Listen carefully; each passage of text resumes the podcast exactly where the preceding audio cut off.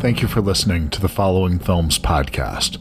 Today I'm joined by Timothy Scott Bogart, the director and writer behind the new film Spinning Gold.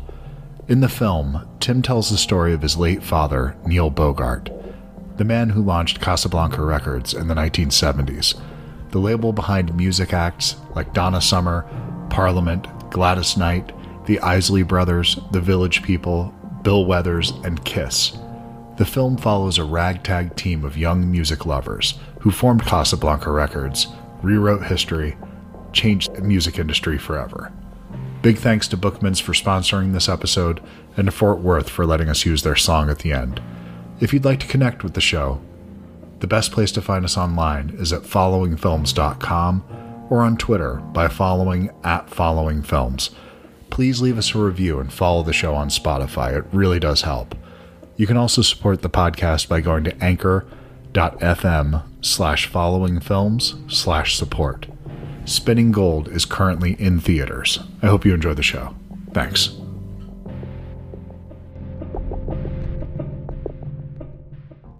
Thank you so much for taking the time to do this today, man. I really appreciate it.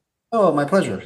I, I really enjoyed the film. Just mm. first and foremost, I was not expecting the film to have the scale that it does. I was really impressed with the look, the scope um, of this film. And so it's it is not lacking in ambition. So. Thank you.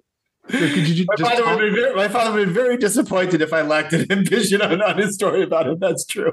That's literally how I was gonna I was gonna frame that. It's just this. It makes sense that a film about a man like your father that would be told this way. And just talk talk a little bit about the process of making a film about your father and kind of your the personal experience of it versus telling a good story. Because not all of our stories necessarily make a good film. So this one does. So if that well, makes sense.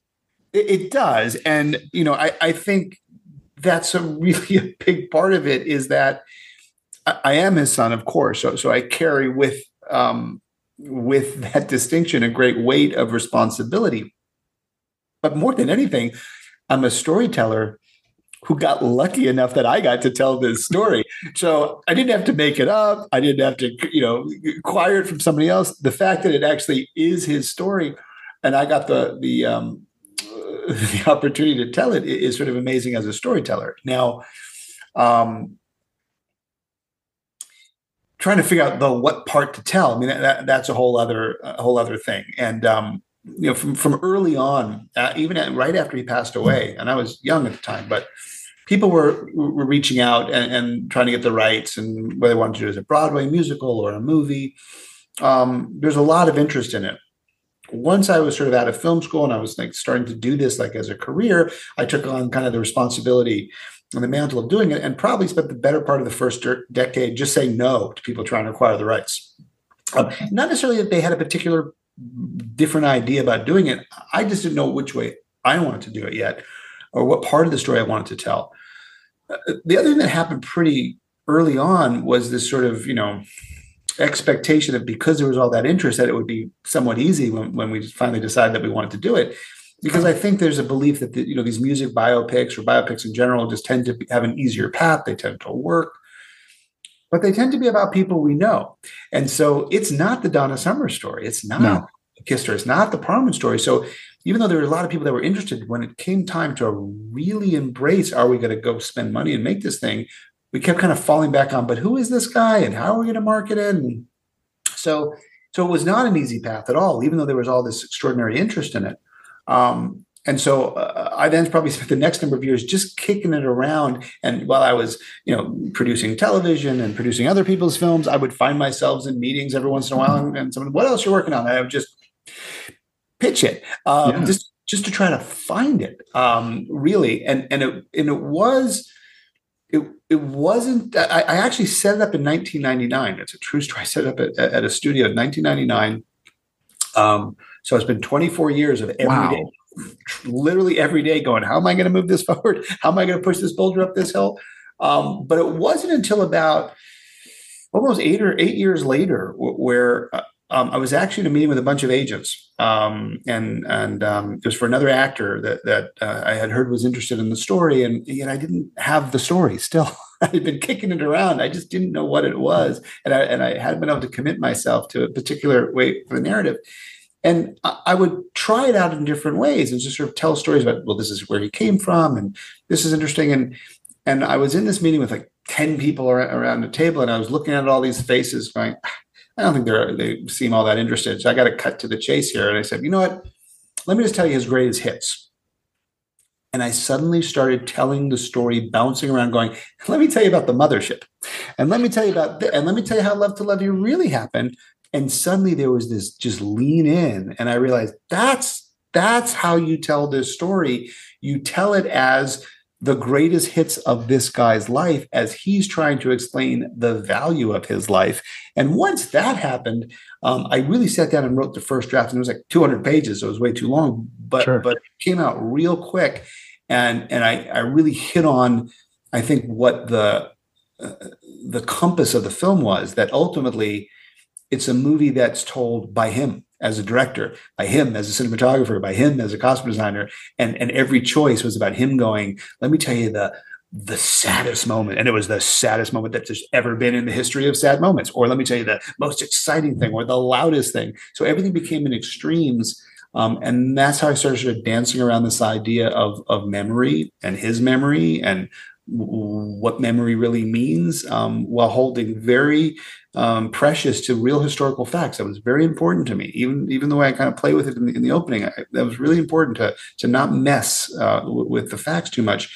Um, that that narrator who is telling the the highlights of his life um, became, uh, I think, the touchstone that that ultimately is the film uh, that that we've made.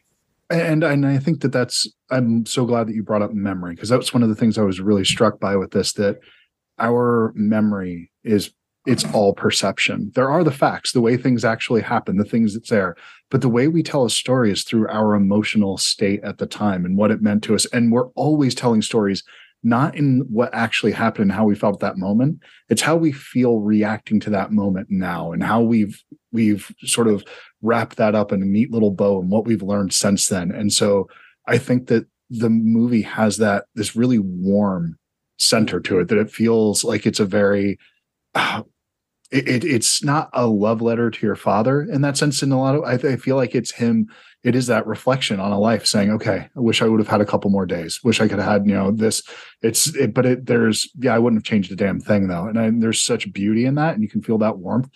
And if you had the casting wrong, you would, you could not have got this ending and pulled it off. Because if you had the wrong person in this lead, yeah. you could have really, it, the actions that he takes in this film, you could push against him very easily and dislike this man, but you were pulling for him the whole time, despite everything that he does. Every like, you know. and, and I'll tell you, it was, it's only been the last couple of weeks where I'm starting to think maybe they won't dislike him. Because, and I mean that. I've been, I've been in, in screenings, and people really are liking him a lot, but he does things that are unlikable, except the way I, uh, this was another important thing from the beginning. I wanted to show the messiness of being a human being yeah. without judging the messiness. I just wanted to, to, to express it. And I think that that's a key distinction. You know, so many of these projects, you know, they feel these stories, they feel like they have to be a cautionary tale. You have to come out on the other side going, well, they shouldn't have done this. And, and here's what the character learned. And the truth is, because he died so young, I don't think he learned anything. And I don't mean that in a bad way. I mean, I legitimately think he gets to the end of his life, and, and this is how we depict in the film, and goes, no, I, I wouldn't change a thing. So the movie's not a cautionary tale. No. There's something we're supposed to learn about it. But, but the core of, look at how much life this guy lived. Look at the perseverance he had. Look at the dreams that he embraced. And that's something universal that we can all have, um, without having to decide, was he a good person or a bad person for having not just an affair, but a sustained long affair with another yeah. woman. Um, the fact that he was a gambler, you know, I always thought, this guy's flaws were his superhero powers. If he wasn't that gambler, he never would have succeeded the way he did. So um, I embrace all of that in the hopes that ultimately, if I didn't apply judgment myself, then the audience could or, or could not. And it would be left for them ultimately to determine, um, you know, was the sum of his life, the sum of his life, not one event of his life, was the sum of his life um, worthy? Um, and so that that was an interesting choice. And it's really only been the last couple of weeks I'm like, maybe they don't hate him for for forcing Donna Summer to do Love to Love You that way. Well, but you, you could. You certainly could. You could very, very easily. But and I think that there's the hypocrisy he wears on his sleeve when he's saying, you know, I've never felt like this about a woman before. And that was true. Yeah. At that moment, I had never felt that before. And then I felt it again. And I'd never felt it. That's, and that was also true. So it's, it's, you know, and that's, we are complicated, messy people. And the fact that he's owning his imperfections the whole time, it's charming. And I think that you're right. You don't feel the judgment of the filmmaker, because I think that's something that comes with age. Cause I'm, you know, forty-six now, and I'm just getting to that age now where I can start to recognize my parents as human beings with yeah. their flaws. And I don't judge them the way that I did. I think in, if you would have made this in your twenties or even probably in your thirties, I, I that would have probably been a much more difficult place I, to take it from. You know, nobody said that before, before or asked me about that. And I think you're right. And, and I tried to start making it early on. And um, I do think there's no question the film that exists today is a product of my life's journey as much as his. Yeah. And all the messiness that I've experienced. Um, and I absolutely believe, um, as I think it probably should, any filmmaker, I, I think it absolutely informed everything. I mean, Jer- Jeremy has, has been quoted often to say there was a moment during the course of making this film, and, and, and the film had a long journey to start, but then we started it before COVID and had to stop midway and, and wait a year and eleven months to finish it. I mean, so it was a crazy God. journey, which, you know, I didn't know if I was ever going to finish it. But when we were, when we were back finishing, I remember Jeremy looked at me at one point and said, you realize I'm no longer playing your father. I'm playing you. Um, and, and he was actually, he had seen me, I was at the monitor and I was doing the same with my hands, and I saw him doing the same thing with his hands. And he started this parallel of the perseverance I had in getting the movie made, and and my commitment to this dream is very similar to to the same kind of um, you know risk it all, commit it all um, that my father had. And so, who I am and who I became absolutely informed what this film um, I think ultimately became. And I, I think if I made it ten, fifteen years earlier, it would not be the same. You're absolutely right. And this idea of not walking away, of not turning around, turning your back on a passion is yeah. clearly something you've held on to. Is that sort of the greatest lesson you've taken from your father? Yes, uh, without question. I mean, interestingly, you know, I, I, I, kids don't know who their parents were. They only know who they became. All right. So my father passed away when I was twelve. I, I saw this larger than life character, not just in business, in life, in, in home. I mean, he just was this magical being who put us all on a magic carpet ride every morning. Um, I didn't know until I started making the movie um, how dire it was, how scared he was, um, um, how on the verge of cataclysm he was every day. He kept that um, incredibly well hidden. Um, but through it all, the remarkable nature of his perseverance and his refusal to t- know from the chorus of no's around him every day um, is absolutely the, the, the lesson that I walked away with um, from being his son, is that, you know, you could choose a different life, but, you know, dreamers dream big, but without the perseverance to, to support the, the necessity of that dream, Um, they don't come true. Um, and, and, and, you know, gets to the point, you know, towards the end of the movie where he says probably the, the most important line, I just need a little more time um, to get all of you to catch up to, to us. You know, he, he wasn't wrong about the things that went wrong. He, he just needed to wait long enough to be right.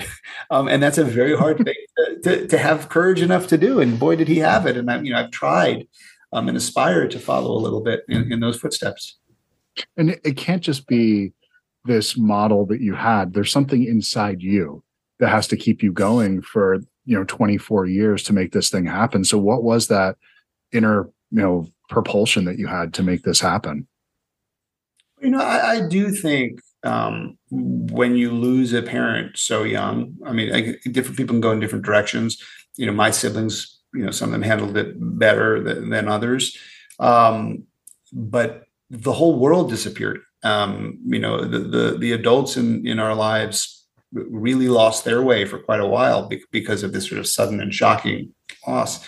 And so I, at twelve, kind of had to pick myself up and focus myself and get myself to where I was going every day. Um, and, and I became very self-sufficient and very self-motivating. Um, and I think ultimately um, that became the engine for me. And, um, you know, growing up in this sort of, you know, wonderland of, of experiences and opportunities and having it all stripped away in the blink of an eye, uh, um, you know, also kind of gave me a taste of what life could be at, when living it at its fullest and how quickly it could go away. And so I, I think, and, you know, a little bit dark statement, but I think the presence of my own mortality, even as a twelve-year-old kid, became a profoundly self-aware attribute to my life, which was, it could all go away tomorrow. And, and, and that's not a cliche. It happened to him. And then, you know, very soon after there, my uncle um, uh, also died very young. And so I had a number of losses early on that said, this is for now. you, you got this and only this. And, and, and that, that really drove me. And I think there's a point when you realize that you have, for me personally, that you have that thing inside you. And it's actually pretty rare. Most people don't have that that sort of North Star that they find in their lives, something they can drive towards, that it's just, most people drive towards what's been given before them. They will take what the road that is comfortable, that's easy, and that's fine. You can live a very happy, full life that way. But having that extra thing that really does drive you to take chances is something that's really unique and rare, and something that I think needs to be taken advantage of when you have it. And I think there's far too many people that probably give up on dreams too easily. You know what?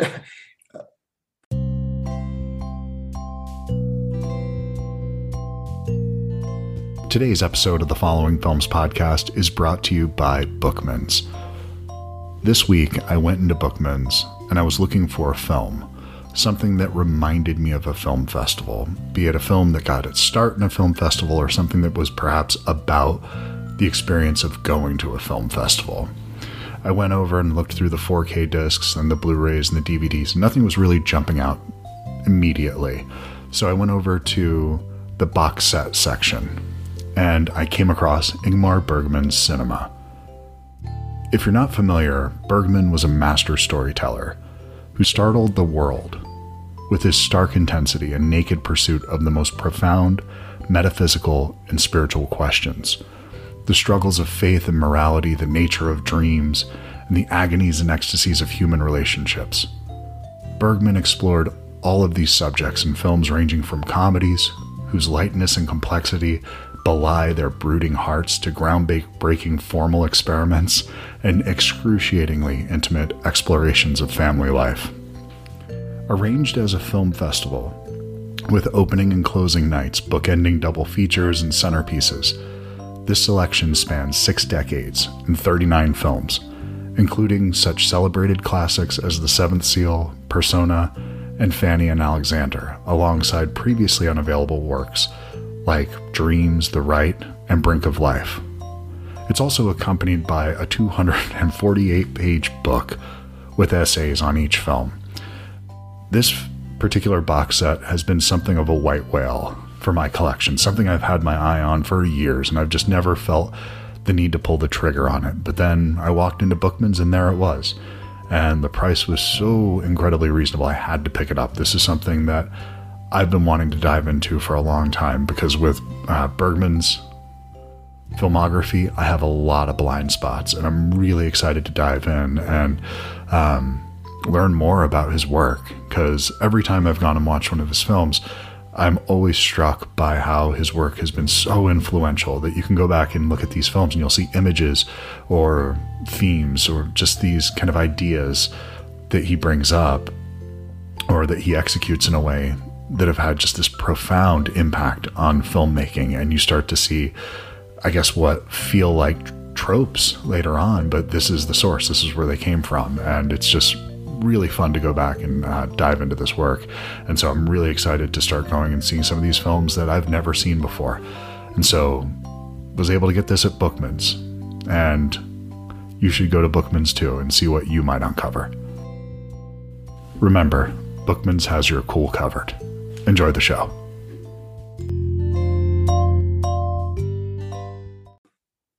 The hope I always had with this movie, and I always felt kind of silly about saying it, was, gosh, you know, there's nothing worse than, you, I mean, I love movies. I go to everything, good, bad, and different, but there's still nothing worse than you get to the end of the movie and, you know, you get up and the first thing you say to the person with you, what are we going to eat? Like, there's no interaction with the experience that you just had. And I always had this aspiration, like, wouldn't it be great if, like, people not only walked out of the aisle, but danced out the aisle. And, and as they're on their way, they just started thinking, man, that person, those people, they did so much. What did I do today? What did I want to do today that I did today? Maybe tomorrow I'll actually do it. And I always thought that was kind of like, it sounded silly and precious. And I was at a, you know, word of mouth screening last night, and, and there must have been twenty-five people after the Q and A who had, they weren't there to say, I, that was my music, or or that was my jam, or I had that record. There were also people who were there to say it. There were sure. twenty people who were there just to say, that really inspired me to not give up. There's this thing that I was thinking of quitting my job. I was thinking of this. I was thinking of that. And there are these people, you can just see this little gleam in their eyes that my father's story somehow just tapped them on the shoulder and said, no, no, not yet. Don't give up just yet. Boy, that's a, that's a, that's, that's an amazing thing um, to have reached people that way. Oh, I, I absolutely. And that's just the, the power of film, that you can have that kind of connection with people. Yeah. And I, I, I guess it's would be, um, I, it would be really negligent if I didn't mention the music in this, and just getting all of these songs together and using these as, as you were mentioning, kind of, this is a greatest hits. These are chapters, and you're organizing this around how these individual songs came together, but it's kind of finding them along the way. And then when everything hits, it hits very quickly all, all at once, instead of it's not, it's, you know, so it's a bunch of failures that you're finding through. And these stories are continuing to build on top of each other. So it's not a sort of separate tracks. They all are interwoven with each other um, from a structural standpoint. Can you just talk a little bit about that aspect of it, and the, um, and how, and just because this is, I think, a, a script that could have easily been lost in that, but you do pull this together, I think, quite well. Yeah, you know, well, thank you. Um, there's a couple critical decisions I made early, early on, years and years and years ago, that I never wavered from, even though many people told me I was wrong. Um, and one of them was the approach to the music. The number of people said, you cannot mess with these songs. Like, these are some of the most important masters ever. You can't mess with them. Just play them. Don't mess with them. Just get to the point in the movie and do them. And, and a couple things about that. One is, I thought, well, that's not anything new. I have, I'm not learning anything new about it. But more importantly, I can't compete with Bill Withers doing Ain't No Sunshine. There no, there's just no way. And it would no. be stupid to try. I can't compete with Gladys uh, doing Midnight Train. Um, and, but more importantly, not competing, I don't think it was, it provided anything that was interesting. And, and what I thought was interesting is that these songs for real occurred for real at transformational moments in all of these people's lives. And what I've, what I've always had a problem with, although I, I love music biopics, um, I always have problems where you get to the song and then you stop and the song plays and you wait for the narrative to continue until the song's over, and then you start again. And, and I always feel like there's this, this loss of momentum. And, and from the beginning, my father described, I, I described my father as a perpetual motion machine. Yeah. I, this movie would never stop was crucial. And so I was wrestling with, I don't want us to get to a performance and just wait. Um, I want this to be something that is driving the narrative. So I started looking at songs that mirrored really the emotional twists and turns. And, and something like Midnight Train is a great example. Of course, that was a consequential song for Gladys Knight. But at that moment, it also was the moment my father left Buddha for Casablanca, left New York for L A, left one woman for the other. So when you look at the way we've architected that song to begin with, it's we we enter it on the moment of discovery of how the song is created, which I always thought was a fascinating thing in general to see. Um, and then that song becomes like a seven or eight minute thing where the song actually becomes score to the narrative that's evolving. And then we dip back in and out. So suddenly that song takes on more meaning, new meaning, but yet the actual meaning it would have held for these characters at that time in their life. And once I had that idea, how to choose which songs became very clear about which ones informed the narrative at, yeah. at that particular moment. And of course, I was blessed with, you know, Cameo Parkway, Buddha Records, and Casablanca's catalog. There was a lot of beautiful stuff to choose from. Um, but once I made that decision also, it was, and I'm not going to do the masters because we know what they are. I want to see the first drafts of music history. I want to, I want to be there when George Clinton said, "We want the funk." And what is what is the funk? And why do you want it? And what does that mean on the on the journey to understanding what that is? Or Bill Withers, the first time he sang "Ain't No Sunshine" or "Lean on Me." Yeah. Once I made that decision, it gave me extraordinary opportunity to allow those songs to become something fresh, to become something new, so that we, the audience, could feel the same sense of discovery that I know my father felt when he met those people and walked into those rooms. And if we just walked in and heard the same "Lean on Me" master we've heard for, for forty years, fifty years, I don't know that it would, would resonate as much um, as, as transformative for those characters. And I think, and I hope the way we've crafted them, it really becomes something unique and something new and something a little bit surprising. Um, and hopefully we'll learn a little bit more about maybe why those songs resonate as deeply as they do. And I also, I think it's a, I'd love to call out the way you used Beth in this, um, just because not only your father's reaction to it, but again, as a narrative device. And by the time he sort of has full circle and he's become the meaning of the song to some degree, which is just, it's just this yep. wonderful little thing, this thing he's been pushing against the whole time. Eventually yep. he just becomes that, and he's still hates it, but he's pretty happy about it in the end. It's yep. a, it was a fantastic little device there. So um, how do you, and I, I don't know what the budget was for this thing. I have no clue. I can't tell. Um, And it's one of those things where I would, I, I wouldn't be surprised if you are absolutely punching above your weight class with this, because the way this looks like one of those, it, I, it looks like something that money was definitely thrown at this, that it feels like you're doing historical, you're doing period piece, but you're also doing stuff that's going all the way back to the fifties in it. And the costumes are incredible in this. The cinematography is fantastic. So this is just, from that, the aesthetics of this film, I think it's incredible just to look at. Yeah, we, we were definitely punching above our weight class. Okay. At, at every level, um, in every moment, in every choice. I mean, you know, you saw a set. The camera didn't go further because there was no more set. The Casablanca offices had one side. If the camera went to the left, you, we couldn't afford to build the other there side. There you go. Um, so there's no question that, that those things also, although it was very much the um, creative intent about capturing the energy, the way I, the way we blocked and, and the way we approached cinematography, um, I had a choice to make early on, which was I wanted all of these scenes. And, and I tend to I tend to get in trouble for this, where I've got like two hundred, two hundred fifty scenes in a movie, and like that's that takes a long time. You need more yeah. days, and we didn't have them.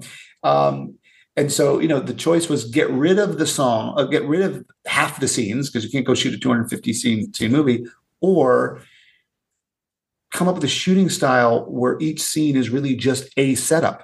Uh, and then you're intercutting different scenes that ultimately kind of becomes your coverage. And now creatively, uh, my director of photography and I, Byron Warner, early on made the choice where this was not a movie that would, that had coverage, because I didn't think Memory had coverage. Uh, you know, coverage is, is when you're showing everything. Point. Neil did not want us to see everything. Neil brought us to places he wanted us to, just like there. He didn't want us to see behind him. What else was he hiding? So once we knew that that was kind of the approach, that that we didn't want coverage as a general concept, because Memory is specific, not, not you know, all-encompassing. It really zeroes in. That allowed us to make choices where we might have, you know, fifteen scenes on a day, but that meant it was fifteen setups, not forty-five setups. And, and that creative choice served the narrative, served ultimately, I think, the the the, the pacing of, of the film. Um, but there were choices at every step about how to capture what was critically required of the scope and scale of his world within a, a rather confined budget to do so. And I think that's something that actually improves the film. because it does immediately give you this point of view that is so clearly his story that he's telling the whole time. And if you are switching back and forth and you're showing these different sides of things, that you could really move away from that. And whether it's the audience is conscious of it or not, I mean, you even make it explicit when he's saying very early on, yeah, there was that time that I did those adult films for a minute, but that's, we're not going to talk about that right now. We're moving on. And so it's so clearly, this is a story that he is controlling the information that you as an audience are receiving. And so you're, but every element of this is seeing that point of view the whole time. And I think that's just a, I, I don't, would you have made that choice if they, if they just said, sure, here's a hundred million dollars, go make the movie you want? Or is that just a lucky accident because you were pushed into a corner? I think it's both, you know, okay. uh, and, and I really do. Look, I, I've only done independent projects my whole career. In television, I, you know, I work kind of like, you know, grown-ups uh, for networks, but, but for movies, it's yeah. always independent. It's always, you never have enough money, you never have enough time. Um, I've been a producer more than I've been anything else, yep. actually. Um, um, and and my producerial hat has taught me that the audience doesn't look at your homework. They only look at your final grade, your final sure. test. So they don't know that you wanted, you know, seventy-five feet of dolly track, you know, no. They just know that that felt really exciting when you shot it on a shopping cart because it had an energy to it. And so um, I've always deployed that kind of methodology that don't try to do something you know you can't achieve because the audience will feel that. Do something you can achieve a thousand percent that still has the intent of what you want to do. So that, I think, as a filmmaker, is just part of who I am to begin with. I then always end up coupling that with whatever the creative intent is. And in this case, they they just married rather beautifully. So our challenges informed, I think, um, the creative decisions um, and and vice versa to some degree. So, but if given like, um, you know, endless sums of money to do it, I don't I don't know that it would have been completely different, because that was one of the first decisions that my, my D P and I made, um, which was everything is his memory, everything. And therefore, everything we are seeing is purposeful and specific. Um, and and and we never veered away from that. And and I, and I do love that about this. And again, it's that casting that right actor in that role. It's because if you have the wrong performer in that role with the exact same script, the same look, everything else going there, it, that's really, it has to be sold, because it's such, I think this is a far more challenging performance than people might necessarily give it credit right away because of the amount of charm he's bringing to this. Yeah, I, I think that's that's so true. And watching him embody this guy and, and make you root for him while doing a lot of not rootable things is only a testament to um, Jeremy Jordan's just magnetic charm, yeah. which my father shared. And they, he just looks like he's having fun. You can feel that the whole time. And who doesn't want to hang out with somebody who's having a good time? Well, but and that, you know, that's another thing that was so important to this movie, and and also another North Star for me from the beginning. You know, so many of these biopics are so depressing. Yeah. and they're and they're telling lives that did have a cautionary tale, that did have a, an unhappy ending. And this one has an, an unhappy ending, but um, there's nobody who was part of it who wouldn't say it was the greatest time of their lives, hence the, the final song in the film. Um, Joy was critical in this movie, because anyone I ever spoke to about this time, that's what they described it as. It was fun. It was joyful. It was a time they lived a fairy tale that just so happened to be true.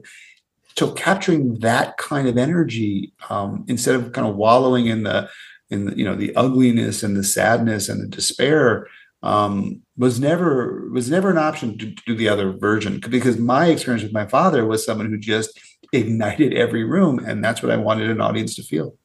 Well, and if you think about it, if somebody like your father was holding court, telling stories about his life at this, like going back and reflecting on this, would it be a cautionary tale? Or would no. this be a celebration of these things? And look at, you know, you have, you have drugs, you have mafia stuff, you have gambling, you have all these elements that it, in another film, you feel like, oh, well, okay, I see where this is going to happen, what the end result is going to be of this. And, and it's just not.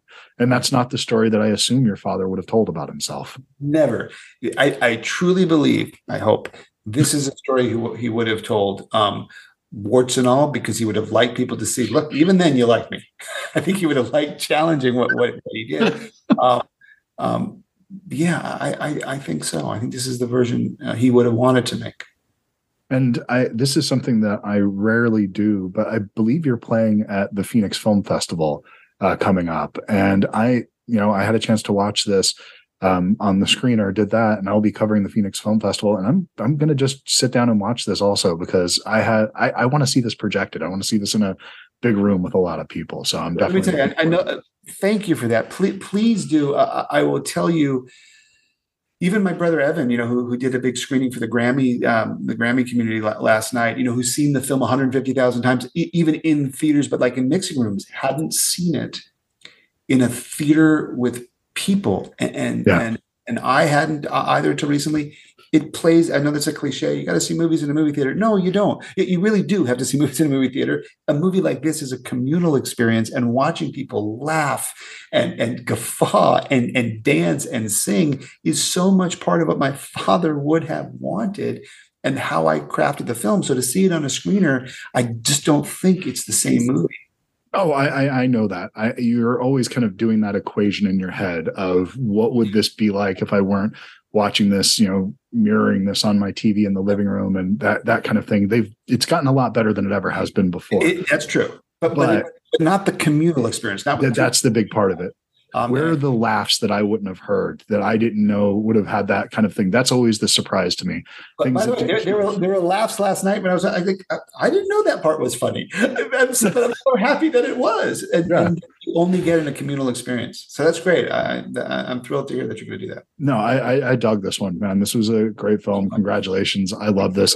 Um, don't take twenty-three years, twenty-four years for the next one. I want to see another one within the next, you know, cut that in half at the very least. Yeah. Actually, actually, I, I'm just back from Italy, where I just wrapped uh, my, my next film. Um, oh, so fantastic! It'll be much quicker than twenty-three years. Good, good, because I'm a fan, man, and I want to. Oh, I want to check out whatever's coming down the pike next. Thanks so much. Really appreciate it. Absolutely, thank you, Tim. Take, and congratulations on the film. Had a lot of fun Thanks with much. it. All right, take okay. care, man. Bye. Time enough to figure you out. Time enough to write this down. Wish me luck, give me hope.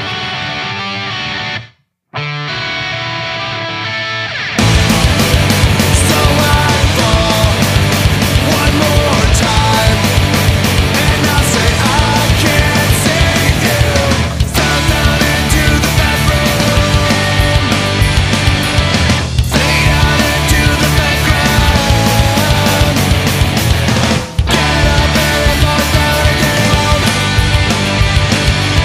So I